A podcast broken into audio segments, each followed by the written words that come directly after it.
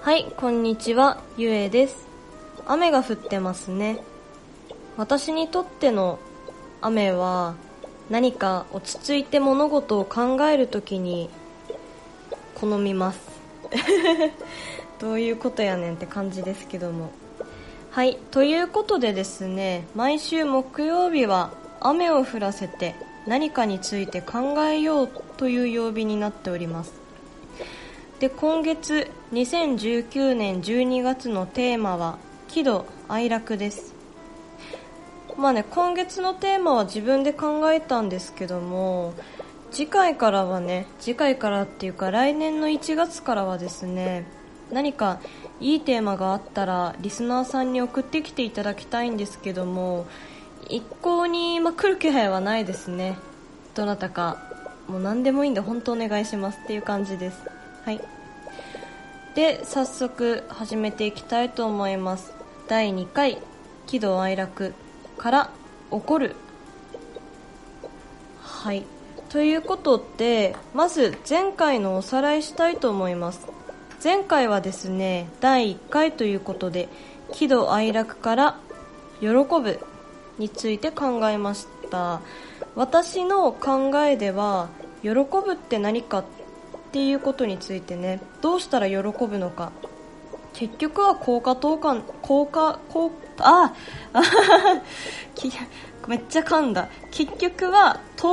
換だよねっていうことになりました。私の中ではね。何かを得るためには、喜びを得るためには何かを犠牲にしなければならない。ということでね、私のこの答えに対して反応してくださった方が一人おられまして、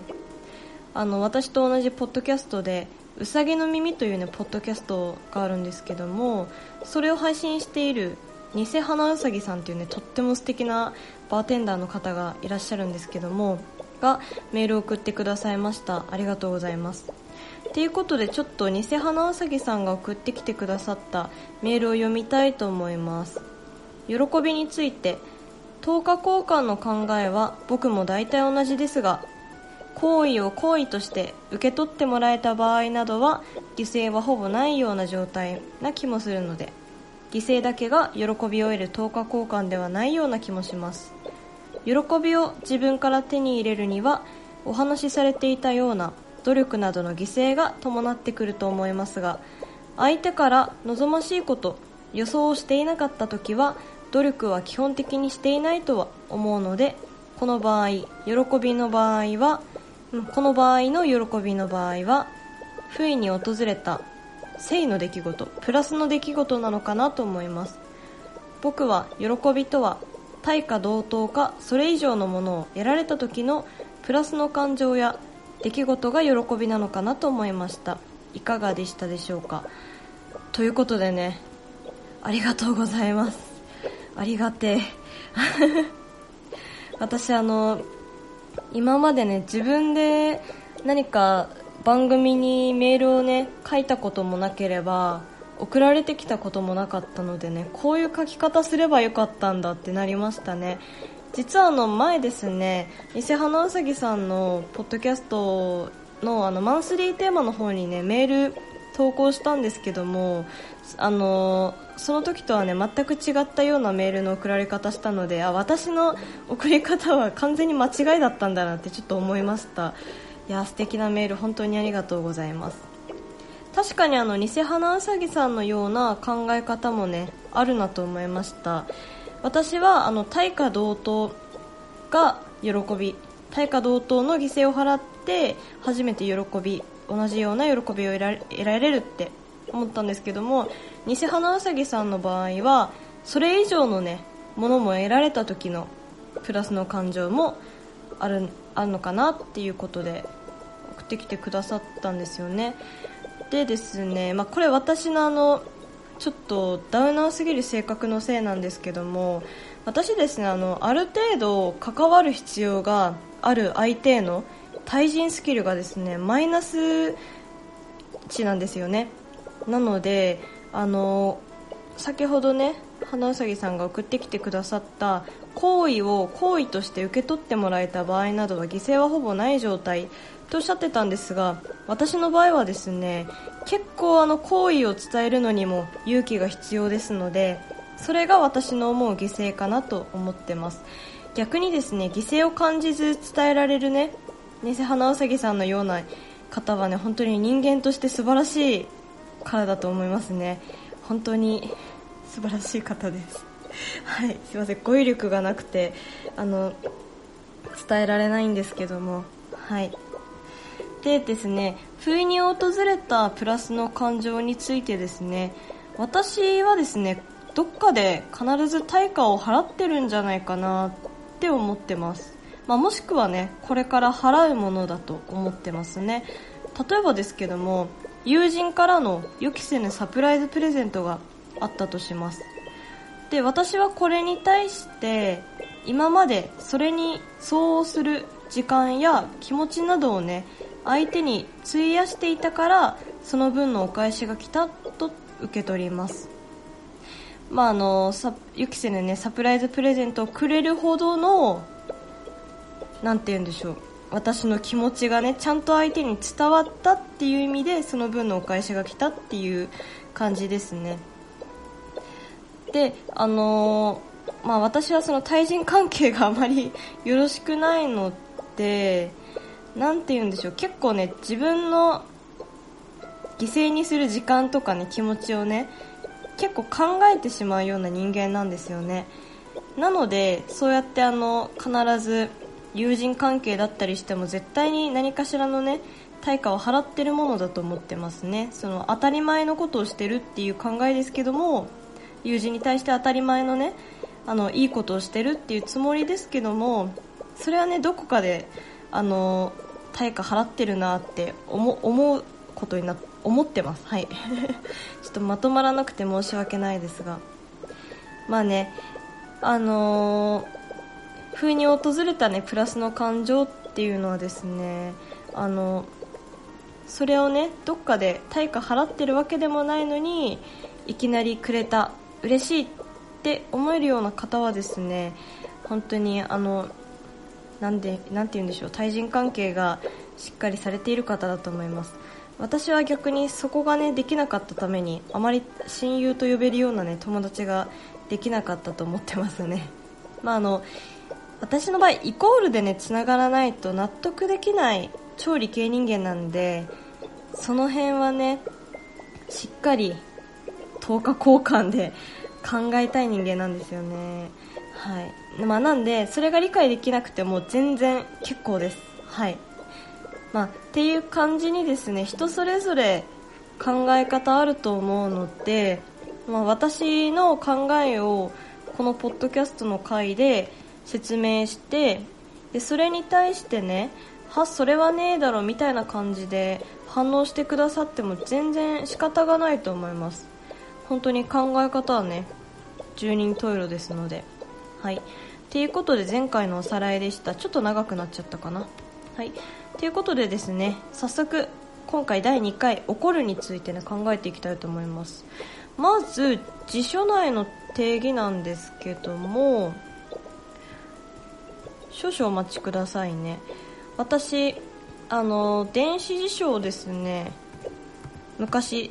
いつだろうな、中学校1年生の時とかかな、学校の授業で辞書使うから、紙の辞書か電子辞書買いなさいって学校に言われた時にですね、いい感じの電子辞書をね、たまたま電気屋さんで見つけて欲しいなって思ってた頃だったので、好きなデザインのものをね、買ってたんですよね。で、そのデザインっていうのもね、かなりシンプルで、しかも私が未だに大好きだと思っている色だったので、すごいね、好んで今でも使ってます。そんな感じでね、たまたま家に持ってきていた、実家からね、家に持ってきていた電子辞書を使って、今回は怒るについて調べてみました。電子辞書の中に入っている名教国語辞典ですね、はい、から調べてみました。怒るとは、不快、不満の気持ちを外に表す、腹を立てる、立腹する。これは類義語ですね。はい。で、もう一つですね、良くない言動をしたとして相手を責めとがめるっていう意味になってるそうです。はい。ということで、2パターン今回上がったんですよね、定義が。て、一つ一つ考えていきたいと思うんですけども、まず不快不満の気持ちを外に表すっていうことですね。これって相手からの何かしらの影響もあるのかもしれないですけども、どっちかというとね、自分の機嫌によるものなんじゃないかなって思いますね。なんで自分発信の怒りというかになってるんじゃないかなと思います。なんかありますよね、特に何も起こってないけど無性にイライラするっていうこと、女性はね結構経験あるんじゃないかなと思います。私もそれでちょっとずっと悩んでるんでね、はい。でもう一つですね、良くない言動をしたとして相手を責めとがめる、これはねもう完全に相手からの影響によるものですよね。ということで自分発信なのか相手発信なのかっていうことで分かれるんじゃないかなと思います。はい。で、じゃあ怒るっていうことについて詳しく考えていきたいんですけども、まず怒る相手ですね。喜びとは違って誰に対してもあるんじゃないかなと思います。ただですね、根本にある感情の違いによって差はできると思いますね。で、思ったんですけども、嫌いな人に対して怒りますか？私の場合怒らないんですよね。嫌いな人に対してですね、私の場合は関心すら湧かなくなるんですけども、人によっては怒りをね、本人ではなく別の相手に陰口として話すんじゃないかなって思います。その場合は怒るとしていいんですかね。もはやなんか話のネタとして笑い物にしてないかっていうね感じなんですけども。で、逆に好きな人に対してはどうでしょう。相手が自分の理想としなかったこと、例えば遊ぶ約束をしてね、その約束事を破るなどねすると怒りますかね。それは誰に対してもそうかなと思うんですけども、もう一つね例を話すと、恋人がデートに遅れてきた、この場合、好きな人にねやられると、そういうねルールを破られるとがっかりするし怒りたくなりますよね。ということでね、これは誰に対してもルールやマナーに逆らった人に対しては怒る気がします。これさっき電子書で調べた定義の2つ目ですね。良くない言動をしたとして相手を責めとがめるっていうことなんだと思います。で、その場合は誰に対してもそうなんですね、きっと。はい。で、そのルールやねマナー、良くない言動っていうのですけども、それって簡単に言うとルールやねマナーを逆らうっていうことになると思うんですけども、そういうねルールってマニュアル化できると思うんですけども、マナーって難しいですよね。まずマナーっていうのもね、どこまで相手に気を許していいのかにもよりますし、なんならね相手の機嫌によってもかなり変わってくる気がします。定義で言った一つ目のですね、不快や不満の気持ちを外に表すっていうのは人の、機嫌によると思うので、その辺も関わってくるんじゃないかなと思います。一つ目と二つ目がねいい感じになんか相互作用しててっていう感じですかね。はい。で、その相手の機嫌によってもかなり変わってくる気がしますし、その相手がね信用たる存在かっていうのにもね関わってきてると思います。例えばですけど、ある程度ね信用している人が突然ルール破ったら怒りの尺度どうなりますかね。逆に全然信用していない人がルールを破った場合にはどうなりますか？場合によってはねまたかってなりますよね。はい。で、そうしてね怒りを覚えた時の信用の下がり具合がそれぞれ違うんじゃないかなって私は思います。で、その時のね怒る尺度って言えばいいんですかね、怒りの度合いもね人によって変わってくると思います。で、ここで勘違いしがちなんですけども、怒るとね忠告って違いますよね、きっと。怒るって自分の感情にただただ任せてるだけのような気がするんですが、忠告ってどっちかというと相手のことを考えて言ってるっていう気がしますよね。その中にねどっちかというと忠告っていうことの中に怒りがちょっと混ざってるんじゃないかっていうように思うんですけども、はい。ただねこのことについては自分だけじゃなくて大勢に迷惑をかけるようなことは除いてます、今回の考えでは。はい。っていう感じでね、私結構考えたんですけども全然まとまんなかったです。喜びとはねまた違いますね。はい、まあ、それだけ難しいんじゃないかなって思いました。怒りはですね、マイナスの感情であって結構コントロールが難しいと思います。まあ、人によってはね、怒りとの向き合い方がね違うはずなので、で、まあ、私はあれですね、すぐに怒りの感情を切り離すようにしてます。まあ、どうでもいいやじゃないですけども、結構自暴自棄というかね、そうやってスッとね、自分じゃないものとして見ちゃいますね。自分のことじゃないものとして見ちゃいますね。はい、っていう感じで、人によって向き合い方違うと思いますね。まあ、たださっきも話したんですけども、女性なんかはね結構もうどうしようもなくイライラすることあると思います。まあ、主にホルモンの影響などでそうなると思うんですけどもね、私も今それで治療中なんで、結構振り回される人はね振り回されてると思います。まあ、コントロールできるようになりたいですね。はい。っていうことで、まあ、今回ねあんまりまとまんなかったんですけども、まあ、怒りとは何だと思いますかっていうことよりも、今回募集したいと思うメールはですね、お便りというかハッシュタグとかでなんかこういうことについて教えてほしいなって思ってることはですね、怒りとの向き合い方を教えてほしいなと思います。前回はですね、喜びとはどうしたら得ることができるのかについて、募集ちゃんとはかけてないですけども、そうやってね、喜びとはどうしたら得られますかって問いたんですけども問うたんですけども、はい、今回は怒りとの向き合い方を教えてほしいと思います。はい、一応ね、私は私で怒りとのね向き合い方は一応確立してはいるんですけども、他の方の意見も聞きたいですね。どうやったら怒りを収められるのか、まあ、実践できるようなら私もちょっと実践してみたいなと思うので、ぜひつぶやいたりメール送ってきたりしてください。メールアドレスは namelessyue@mbox.re です。概要欄に貼ってます。